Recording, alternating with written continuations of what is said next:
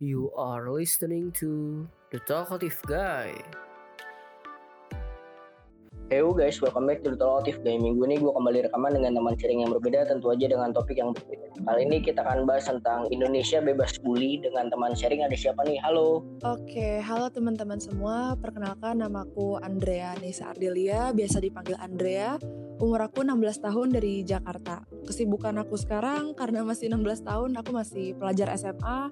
Aku juga founder dari Indonesia Bebas Bully. Di sekolah aku uh, anggota OSIS, juga lagi ikut sama olimpiade-olimpiade, perlombaan, sama lagi ngurus acara sekolah sih sekarang. Ah, oke okay, oke, okay. menarik. Nah, ini sebelum kita ngomongin sesuai judul kita kali ini tentang Indonesia Bebas Bully, aku pengen tahu dulu nih tentang personalnya Andrea itu sendiri gitu.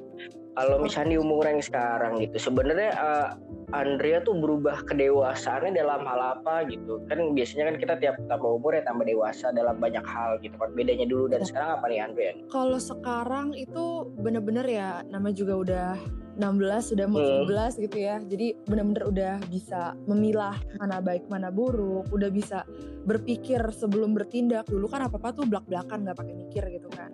Terus bisa menerima kritik dengan lapang dada. Aku dulu ya bener-bener kalau dikritik dikasih pendapat saran gitu-gitu aku tuh baper banget kayak selalu pengen menang gitu. Tapi sekarang bener-bener uh, udah bisa menerima itu.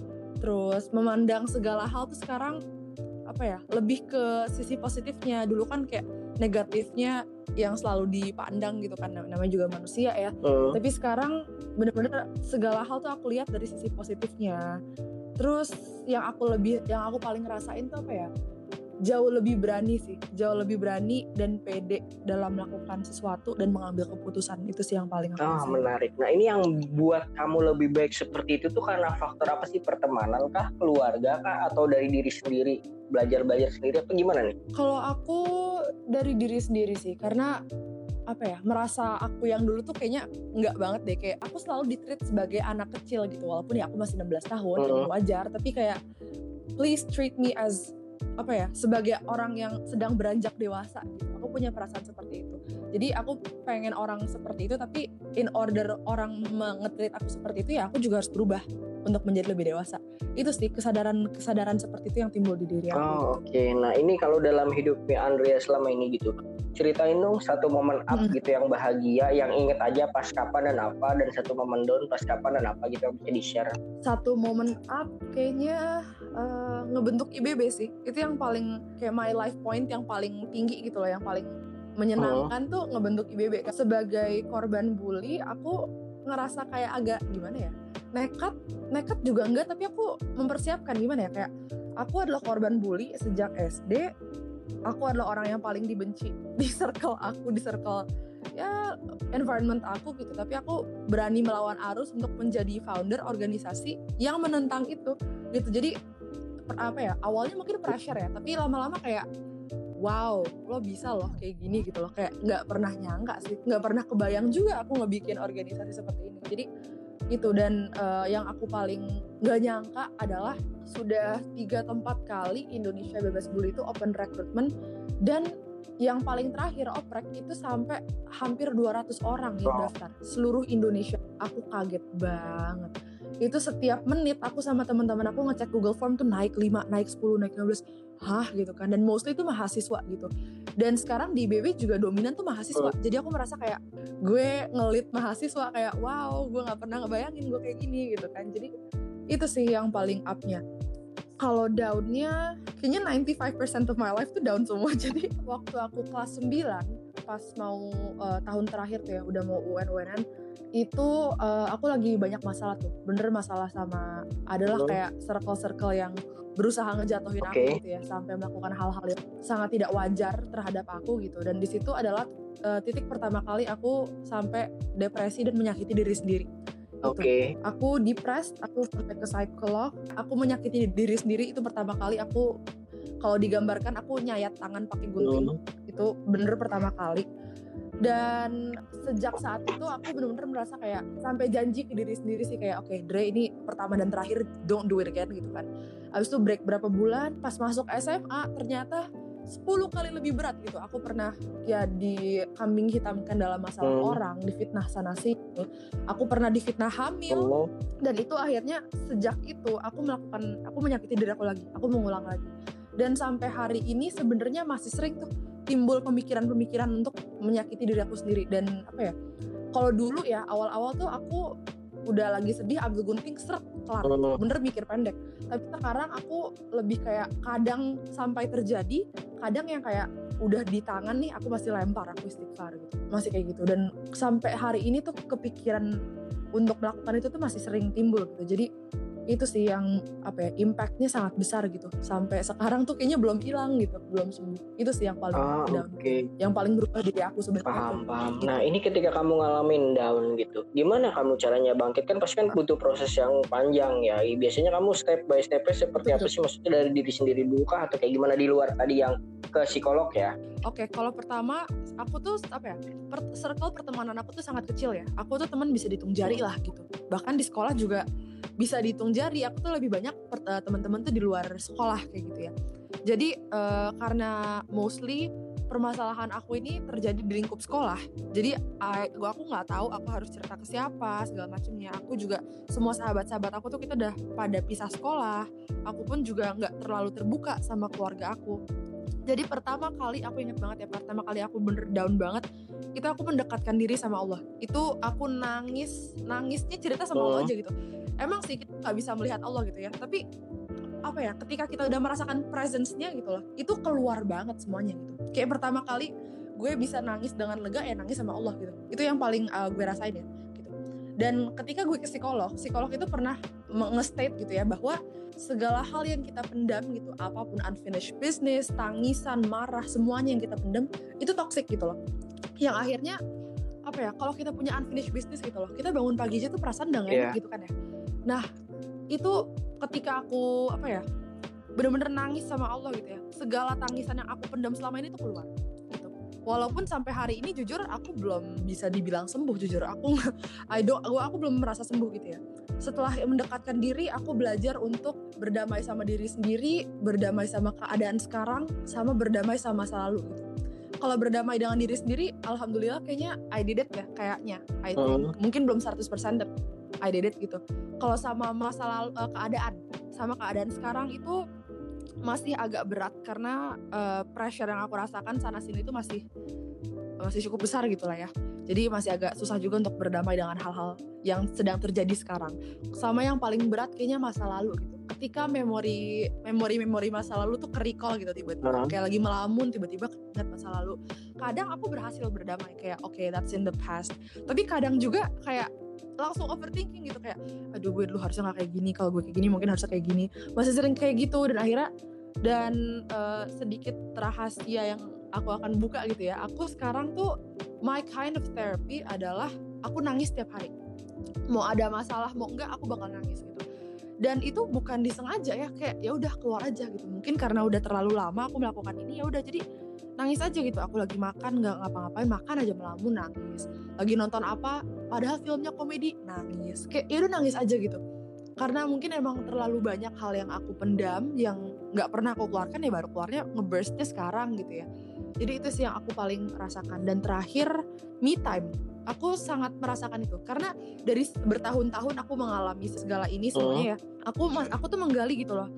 Ah, apa ya cara apa yang harus gue lakukan untuk ya mengebuat diri gue ini tenang untuk nge-relieve stres gue apa ya yang harus gue lakukan dan setelah gue gali-gali caranya cuma satu yaitu me time gitu dulu waktu gue masih lebih muda dari Hmm. sekarang itu ke mana-mana harus berdua bertiga sama keluarga sama teman. Sekarang Allah bodo amat. Gue ke mall sendiri gue makan sendiri gue nonton sendiri gue shopping sendiri semuanya sendiri. Bahkan jujur di rumah tuh gue punya supir tapi gue nggak mau pakai supir. Kayak yaudah itu buat om aja buat mama aja gitu. Kayak ya udah gue mendingan naik gojek gue naik MRT gue naik TJ gue jalan kaki. Pengen sendiri gitu. Sampai semua orang tuh jujur cemas sama aku. Kayak lo cewek lo 16 tahun dan lo sekarang ke mana-mana sendiri lo nggak takut gitu tapi ya udah aku menjelaskan bahwa ya this is the only way that I found untuk ya berusaha untuk menyembuhkan diri sendiri gitu itu sih yang aku masih lakukan sampai hari ini Oke gitu. menarik. Nah ini kamu di umur yang sekarang insecure soal apa sih? Biasanya anak muda kan insecure banyak dan beda-beda tiap orang. wow insecure hmm kayaknya mostly ke appearance kali ya nggak tau aku kayak uh, insecure sama uh, wajah aku sama ya my my features gitu ya. Karena jujur aku kan sekarang main clubhouse ya kayak senang banget main clubhouse. Aku kalau gabut ya udah nyari nyari room gitu kan. Kalau aku ngelihat ada kayak uh, satu room nih PP-nya kayak cakep-cakep ganteng-ganteng tuh gue nggak mau masuk. Kayak aduh gak deh ini pasti anak-anak hits nih kayak gue gue nggak sebanding gitu. Jadi sering ngebandingin segala macamnya. Itu sih mostly di situ yang aku rasakan. Ah oke okay, oke okay. ya sebenarnya kan eh, ini aku pengen tahu insecure karena siapa tahu kan ada pendengar kita yang relate dan sebenarnya it's okay sih sebenarnya kalau kita punya insecure yang masing-masing gitu kan. Okay, iya. Karena kan bagi dari proses pendewasaan ya nanti akan ada masanya bahwa ya sedikit demi sedikit lebih berkurang atau malah insecure berubah gitu kan sering bertambah waktu. Setuju. Oke. Okay. Nah ini kita pandemi udah setahun lebih gitu. Aku pengen tahu selama pandemi apa sih yang berubah dari dalam diri kamu? Mungkin dari mindset, kegiatan, hobi atau kayak gimana gitu? Pandemi ya yang paling aku rasakan adalah pertama aku jadi lebih sering bersosialisasi via online. Hmm. Jadinya ya pasti sih dan temen aku banyak banget dapat temen baru dari uh, eh, IBB, dari clubhouse, dari tiba-tiba orang ada aja yang uh, ngedeket gitu kan. Jadi kayak banyak aja gitu dapat teman baru dan aku merasa jadi lebih produktif dibuktikan dengan ngebentuk IBB ini kan aku ngebentuknya pas pandemi yeah. gitu ya langsung kepikiran hal-hal seperti ini abis itu uh, aku juga bener-bener di sekolah tuh lomba-lomba olimpiade ikut semuanya gitu kan jadi lebih produktif aja sih kayak aku nggak pernah seproduktif ini kayaknya in life gitu. ah oke okay. Menarik nah ini kita masuk ke topik utamanya itu tentang Indonesia bebas bully ini mungkin kamu bisa cerita dulu terbentuknya kapan, karena apa dan sendiri atau gimana kah kamu organisasinya ini? Oke, jadi uh, buat teman-teman semua yang lagi mendengarkan podcast ini, uh, Indonesia Bebas Bully itu pertama adalah sebuah organisasi non profit yang beranggotakan para pelajar Indonesia. Hmm. Jadi dari seluruh penjuru Nusantara ya, ada yang dari Jawa, ada yang dari Sumatera, Kalimantan, banyak gitu. Dan ini semua dari tingkat SMP sampai mahasiswa gitu ya. IBB ini terbentuk kapan? Tanggal 3 Oktober, hmm. baru banget Kenapa? Pertama, aku ngebentuk IBB ini tanpa paksaan atau suruhan orang lain. Gak ada juga yang kayak ngedukung atau kayak ngasih ide kayak, Dre lo harus bikin ini, itu gak ada gitu ya. Jadi bener-bener murni dari kemauan dan keresahan aku sendiri gitu.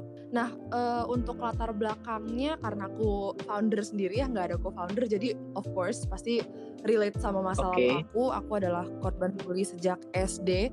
You can mention lah physical bullying, verbal, mental, sexual harassment. I've been there gitu dan cukup traumatis cukup traumatis dan bener-bener merubah apa ya merubah diri aku sebenarnya gitu dari segala hal yang aku pernah alami aku jadi berpikir kayak wah ini nggak bisa nih harus di stop uh. gitu dan aku merasa jadi kayak gue nggak mau dan gue nggak sudi kalau orang lain juga mengalami apa yang gue al alami gitu jadi timbul perasaan seperti itu yang kedua gue melihat bullying ini sebagai krisis ya, udah sebagai krisis, bukan hanya nasional tapi internasional. Karena gue yakin ya pasti pasti setiap hari ada yeah. orang yang dibully, siapa pun di mana pun pasti ada gitu ya. Nah sayangnya awareness di masyarakat kita untuk ngeberantas bullying ini tuh belum timbul secara signifikan gitu loh. Yang akhirnya pergerakan kita nih buat ngeberantas jadi lama gitu ya. Dan uh, aku sering nih nanya ke teman-teman aku kayak uh, menurut lo bullying, senioritas, stigma gitu itu tuh itu bisa nggak sih dihapus gitu? Bisa diberantas nggak sih? Dan 95% of them mereka bilang Dre ini impossible, nggak mungkin. Kayak udah takdir aja gitu, kayak nggak mungkin. Tapi in my opinion, menurut aku almost impossible, hampir. Jadi walaupun masih ada satu persen kemungkinan, ya itulah kemungkinan yang harus kita manfaatkan gitu. Ditambah lagi kalau misalkan awareness di masyarakat kita makin tinggi, wah itu bukan almost impossible lagi, udah sangat possible gitu untuk kita berantas gitu ya. Dan yang terakhir, aku memilih nama Indonesia Bebas Bully karena aku ingin mengajak seluruh generasi muda di Indo nih okay. yang bergerak gitu ya. Karena aku sadar bullying itu nggak hanya terjadi di Jakarta, Depok, Bandung, Bogor doang gitu, tapi di seluruh Indonesia bahkan dunia gitu ya. Mungkin teman-teman bakal nanya kayak um, emangnya kalau orang Jakarta doang yang gerak nggak bisa gitu bisa aku nggak bilang nggak bisa bisa tapi it'll apa it'll take time gitu bakalan lama nah kayak yang oh. aku bilang tadi bullying ini kan udah menjadi krisis. Kalau misalkan kita nggak nge-treat bullying as a crisis ya kapan mau kelar gitu. Sama aja kayak konteksnya covid deh gitu. Kalau kita nggak mengambil langkah-langkah untuk memberantas ya bakal kapan kelarnya covid? Nah sama kayak gitu Jadi aku harap IBB ini benar-benar bisa berperan sebagai army-nya sih, at least di Indonesia untuk memberantas. Oh oke, okay. Nan. Ini berarti tapi ada visi misi spesifik ya dari Indonesia bebas bully itu kan in general ya, maksudnya target goalsnya kayak gitu. Cuman kalau visi misi cara hmm. spesifik dari Indonesia bebas bully ada gak sih Andre ya? Oke, okay, jadi uh, visi dari Indonesia bebas bully itu adalah mewujudkan generasi yang memiliki sikap toleransi ya dan saling menghormati terhadap perbedaan yang ada. Nah untuk misinya kita itu ada tiga. Yang pertama meningkatkan edukasi tentang bullying uh. secara online maupun offline karena lagi covid berarti online. Terus kita juga menyediakan ruang untuk teman-teman semua nih yang ingin cerita, sharing pengalaman, sharing-sharing tentang uh, edukasi seputar bullying itu boleh banget kita sangat menyediakan ruangnya nih buat kalian di sini.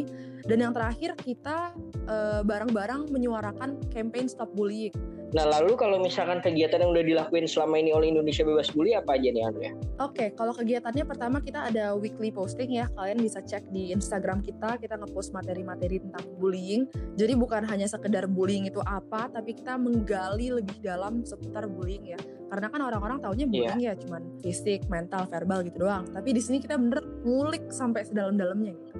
Kedua, kita ada social media refreshment, jadi kita nggak selalu berfokus pada materi, tapi kita juga sering main games nih di, di IG Story segala macamnya.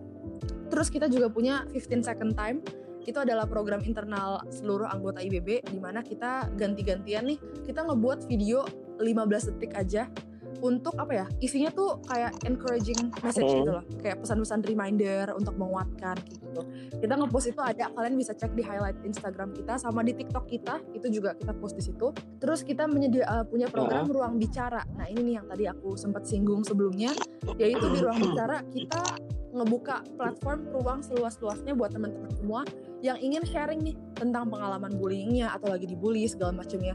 Karena kan mostly bully victim itu takut ya untuk menyuarakan. Nah di sini kita benar-benar pengen jangan takut gitu loh. Silahkan we're here for you gitu. Nah abis itu kita punya program hmm. kami bersamamu. Ini insya Allah uh, jalan tahun ini ini lebih ke program internal yang akan nge-build trust nih untuk teman-teman semua. Kalau di ruang bicara kan kita pengen teman-teman yang cerita, tapi kalau di kami bersamamu, kita nih anggota IBB yang pengen cerita tentang pengalaman masa-masa kelam kita lah, bullying atau mental illness segala macam. Jadi aku harap dari program ini kita pengen nyampein sebuah message bahwa kalian jangan takut buat cerita gitu, karena kita juga pernah mengalami hal yang sama. Itu sih, jadi insya Allah tahun ini jalan. Habis itu podcast. Kita baru aja hmm. rilis podcast beberapa hari yang lalu di Spotify sama Anchor dengan tagar mudik. Nama segmennya mudik alias muda-mudi berdiskusi. Jadi silahkan teman-teman kalian boleh langsung search di Spotify sama di Anchor. Abis itu terakhir kita ada IG Live. Nah IG Live ini nama segmennya adalah hashtag gelitik alias ngobrol elit inspirasi kaula muda. Di sini kita eh, ngobrol-ngobrol uh, nih sama organisasi-organisasi yang uh, kayak kita gitu. Kalau untuk kamu sendiri struggle seperti apa sih dalam membangun Indonesia bebas bully kan nggak mungkin enak-enaknya aja dong yeah. dalam. Jadi struggle yang aku rasakan dalam ngebentuk IBB itu adalah karena aku founder sendiri jadinya bener-bener nggak ada bantuan kanan kiri nggak ada yang mendukung bahkan ketika aku nge-launching itu tuh nggak ada yang tahu gitu ya jadi bener-bener ya udah out of nowhere aku launch gitu dan ketika aku launching aku inget banget ya itu setengah jam pertama setelah aku launching itu banyak banget orang-orang yang menghujat. Banyak. Terutama dari circle, apa ya kayak geng-geng gitulah. Itu kayak banyak banget. Mereka aku inget banget ya mereka kayak nge-SS Instagram IBB dan mereka kayak taruh di story kayak ayo semuanya follow at Indonesia Youth Bully. Tapi ya ngerti lah ya maksud dibalik itu apa gitu kan. Apalagi itu mereka bareng-bareng segeng gitu kan. Jadi kayak apaan nih? gitu kan. Setengah jam pertama itu berat banget ya betul setengah jam pertama doang gitu dan aku sampai kepikiran buat nge-take down. Aku kayak apa gue take down okay. aja kali ya? Kayak aduh salah banget nih gue bikin kayak gini sekarang gitu. Kayak this is not the right moment gitu.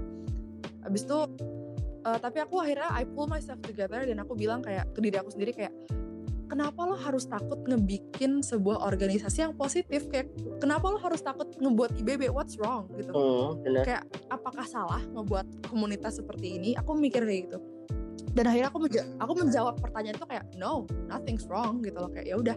Akhirnya aku maju. Bener ya udah bodo amat.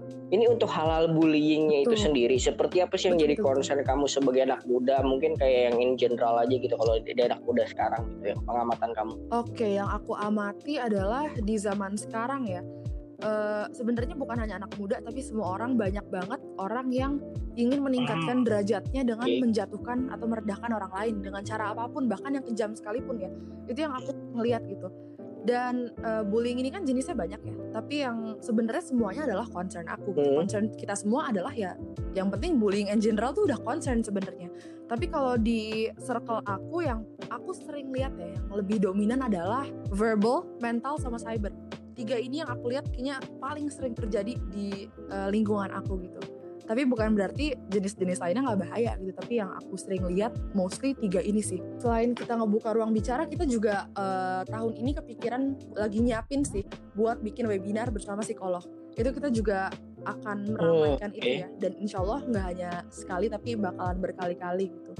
Dan sebenarnya dari awal aku ngebentuk IBB target pertama aku adalah bener-bener gue nggak mau ini organisasi cuman apa ya pencitraan doang di sosmed gitu. Gue nggak mau gitu. Harus ada yang take action gitu. Jadi dari awal gue ngebentuk ini target gue adalah bekerja sama sama pemerintah.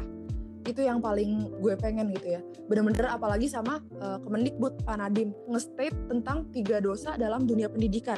Ada intoleransi sexual harassment sama perundungan bullying. Jadi gue rasa Iya. Bakalan klik nih kalau uh, kita berkolaborasi sama Pak Nadiem gitu kan sama Kemendikbud sama pemerintah. Gitu sih. Jadi gue gue pengen selain kita buka ruang untuk teman-teman curhat kita juga ingin mengadakan apa ya bukan konseling ini sih lebih kayak udah kita ngadain webinar aja dengan uh, para psikolog gitu ya. Karena kan kalau konseling kita butuh anggota yang lebih banyak. Mungkin insya Allah in the future kita bakal ngebuat itu. Dan gue pengen kita bener-bener bekerja sama jadi kayak organisasi di bawah naungan pemerintah gitu loh. Gue pengen kayak gitu. Amin, amin. Amin amin banget. Karena banyak nih ya teman-teman gue yang kayak Dre gue habis di cyberbully nih kira-kira gue lapor ke mana ya? gitu. Karena only sarana yang gue tahu adalah ya ke penegak hukum gitu ke polisi. Karena kan ada pasalnya ya ITE Oh. dan lain-lainnya gitu. Aku nggak tahu sih mungkin teman-teman ada yang tahu ya tapi so far gue belum melihat ruang untuk melaporkan hal-hal seperti ini gitu loh paling baru ya kayak IBB tempat cerita segala macamnya belum bener-bener kayak organisasi atau komunitas yang eh, mengarahkan para victim ke ranah hukum itu tuh belum ada yang gue lihat ya gitu jadi gue harap IBB one day bisa seperti Ah, itu sih Oke. Gitu. Nah, ini untuk pelaku bullying, ada yang mau kamu sampaikan nggak, Andrea? Oke, untuk teman-teman semua yang sedang mendengarkan podcast ini, jika kalian pernah atau sedang menjadi pelaku, eh, aku pengen aku pengen ngingetin bahwa it's never too late to be a better person. Karena setiap hari Tuhan itu memberikan kesempatan kita setiap detik ya untuk berubah. Jadi tolong jangan menormalisasi hal ini karena bullying tuh nggak akan membawa kalian keuntungan dalam hidup kalian. Kalian kalau bisa, oke gini, kalian pengen meninggikan derajat kalian di masyarakat, go ahead gitu. Tapi masih banyak cara yang lebih positif dibanding kalian menjatuhkan orang lain gitu. Jadi tenang aja, sebenarnya tenang aja. Eh, waktu dan pengalaman itu bakalan mendewasakan seseorang. Tapi pastinya kita perlu dari diri sendiri gitu ya. Timbulkan kesadaran itu dari diri sendiri. Walau ya itu sih sebenarnya. Jadi selalu hati-hati sebelum kalian bertindak, sebelum kalian berucap. Dan itu sih, timbulin kesadaran dalam diri kalian. Karena aku yakin pasti kalian kalian pasti bisa berubah. Itu sih yang aku Yes, aku setuju. Dan ini untuk kamu kan yang pernah mengalami juga bullying dan untuk korban-korban bullying lainnya yang mendengarkan Hmm. podcast ini gitu, ada yang mau disampaikan nggak? Jadi gini teman-teman semua yang pernah atau sedang nih menjadi victim, ya kalau misalkan kalian nggak pernah, alhamdulillah banget kalian jangan sampai gitu ya, Hmm. jangan sampai merasakan. Menjadi victim itu nggak mudah ya. Menjadi victim itu sama sekali nggak mudah. Pasti hal-hal seperti bullying ini dapat meninggalkan trauma dalam diri setiap orang, yang akhirnya merubah nih siapa diri kita sebenarnya. Uh, as a victim myself, here's my advice: always be who you are, dan jangan takut untuk membela kebenaran. Itu yang paling penting. Do whatever it takes untuk mencapai keadilan gitu ya. Because your voice matters the most. Mungkin kita bakal mikir kayak kalau kita lagi dibully nih mungkin kita bakal mikir ah siapa sih gue dibanding mereka yang derajatnya di atas gue bisa ngelakuin Hmm. apa aja powernya lebih gitu. Justru kita harusnya mikir gitu emang mereka siapa bisa ngejatuhin harga diri gue seenaknya? Itu yang harusnya kita pikir jadi aku eh, kasih tips juga nih ya. Kalau kalian mau melawan para pelaku go ahead. Go ahead nggak ada yang larang. Tapi ingat kataku lawannya dengan kebaikan. Jangan jahat sama jahat gitu. Itu bakal itu nggak bakal menyelesaikan permasalahan kalau kalian uh, lawan jahat sama jahat. Tapi lawan jahat sama kebaikan gitu. Because kindness have more power than you know gitu. Bener-bener apa ya? Kalau misalkan nih kita pakai skenario deh ya. Ada misalkan kalian lagi di sekolah ada yang ngatain kalian kayak ah, apa ya kayak ah jelek lo gendut lo gitu. Tolong sadari bahwa yang ngatain kita itu secara nggak langsung udah di bawah kita derajatnya sebenarnya. Hmm. mereka nggak tahu aja gitu. Kalau misalkan kita malah kayak apaan sih lo? gitu gitu. Malah ikutan gitu ya. Malah kebawa perasaan segala macam kita malah jatuh sama mereka. Tapi kalian bayangin deh kalau misalkan ya ah lo jelek lo gendut gitu. Kita jawab aja kayak thank you lo cantik di hari ini lo cakep hari ini. Kayak humble aja gitu. Kayak lawannya keba- sama kebaikan aja. Itu secara nggak langsung kita udah di atas mereka. Kicep mereka. Yes, poin yang menarik. se- sebesar itu power dari sebuah pa- power dari sebuah kebaikan tuh segitu. Mungkin akan susah ya kayak aduh gue masa nge-treat orang yang ngejahatin gue gue baikin. Mungkin ah, lo bakal mikir kayak gitu ya kayak susah Hmm. banget gitu kan. Tapi ya itulah cara untuk memperbaiki keadaan juga untuk be a better person dan itulah untuk menjadi dewasa harus seperti itu gitu loh mengambil segala hal dari segi positifnya gitu jadi Oke. itu sih one more time your voice matters the most ingat aja itu Betul betul dan untuk berbuat kebaikan emang butuh proses sih. Maksudnya nggak sebentar ya, nggak instan ya Betul. maksudnya. betul Jadi harus memang dijalani dan untuk pengaruh sosmed untuk diri kamu sendiri serta Indonesia bebas bully seperti apa sih? Oke, pertama dari pengaruh sosmed ke diri aku kali ya. Pertama, pengaruh sosmed itu pasti punya uh, positif dan negatif impacts-nya. Kalau positif, pertama pasti memperluas relasi aku juga. Aku lebih mudah mengakses informasi, belajar itu ya namanya juga sosmed semuanya ada gitu di sana gitu ya. Banyak sarana untuk mengembangkan skills dan potensi. Bahkan sekecil Instagram aja deh, akhirnya aku bisa ngebuat IBB gitu sampai segitunya. Habis itu kalau negatifnya pasti jadi lebih susah ya untuk berkomunikasi secara langsung jadinya males gitu jadi apa ya kan sekarang kita juga lagi covid Hmm. udah setahun kayak jarang keluar ketemu teman-teman jadi ya segala bentuk sosialisasi kita lakukan secara online. Dan sebenarnya itu agak kurang baik ya kalau emang selalu seperti itu. Jadi kita jadi jadi males jadi nggak banyak bergaul itu. Terus privasi jadi berkurang karena ya Google knows everything gitu kan jadi kayak kalian nge-search apa ada semuanya mungkin cybercrime ya makin marak di mana-mana hacking, cracking, spam, uh, pornography, hoax itu sekarang ada di mana-mana gitu. Tapi yang gue salut adalah sekarang kan lagi banyak nih virtual police ya, lagi banyak yang beraksi nih. Gue salut banget sama uh, virtual adanya virtual police ini benar-benar bisa membantu uh, memberantas cybercrime gitu. Jadi untuk pengaruh sosial media terhadap IBB menurut aku sangat besar karena dengan sosial media kita benar-benar bisa nge-reach semua orang. Semua orang bisa ngelihat kita, kita juga bisa ngelihat semua orang gitu. Jadi benar-benar target kita untuk nge-reach teman-teman semua as a person itu dapat banget dengan sosial media. Ditambah lagi sosial media sebagai media promosi juga nih untuk mem- meluaskan nama IBB. Itu sih dua ini yang paling aku rasakan ya. Ini yang terakhir aku pengen nanya what next. Tapi dalam artian target jangka pendeknya Indonesia bebas bully terdekatnya mau bikin apa atau mau apa gitu dalam setahun mungkin. Oke, yang pertama pastinya aku pengen IBB itu benar-benar bisa mengoptimalisasikan segala platform ya untuk menyebarkan Oke. edukasi. Sekarang kan kita baru di IG, TikTok, Anchor, Spotify baru itu gitu loh. Tapi kita eh, kayak tadi kami bersamamu insya Allah mungkin YouTube atau IGTV segala macam eh IGTV jangan kan udah YouTube berarti ya Hmm. YouTube. Jadi bener-bener aku pengen kita dengan online gini nih optimalisasikan maksimalkan segala platform untuk kita sebar gitu. Jadi yang kedua selain mengoptimalisasikan platform, aku pengen ngadain webinar ya.